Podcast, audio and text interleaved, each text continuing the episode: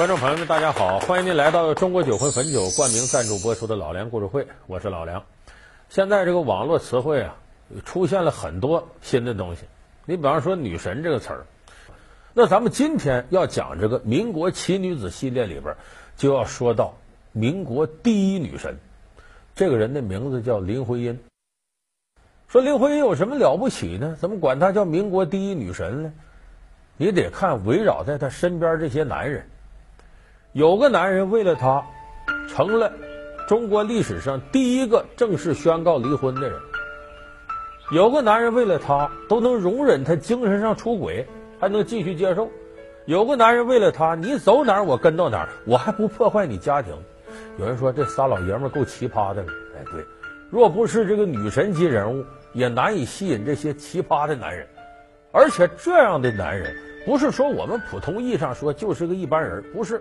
我刚才说这三位，一个是很有名的大诗人，一个是第一流的建筑学家，一个是顶级的哲学家，谁呢？一个叫徐志摩，一个叫梁思成，一个叫金岳霖。能让这样三个男人拜倒在石榴裙下，这个人，那可以说无愧民国第一女神的称号。今天呢，咱们就给大伙说说这个民国第一女神林徽因的传奇故事。这个林徽因。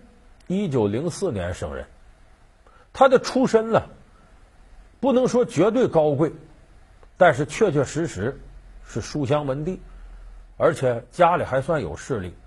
他爸爸叫林长民，是晚清著名的政治家。说他爸爸你不知道，说他叔叔您可能知道。他两个叔叔，一个叫林觉民，一个叫林隐民。这个林觉民，很多朋友可能想起来了。这个林觉民是黄花岗七十二烈士之一，追随孙中山先生参加黄花岗起义，最后以身殉国。就他这家里头有很多出了名的人物。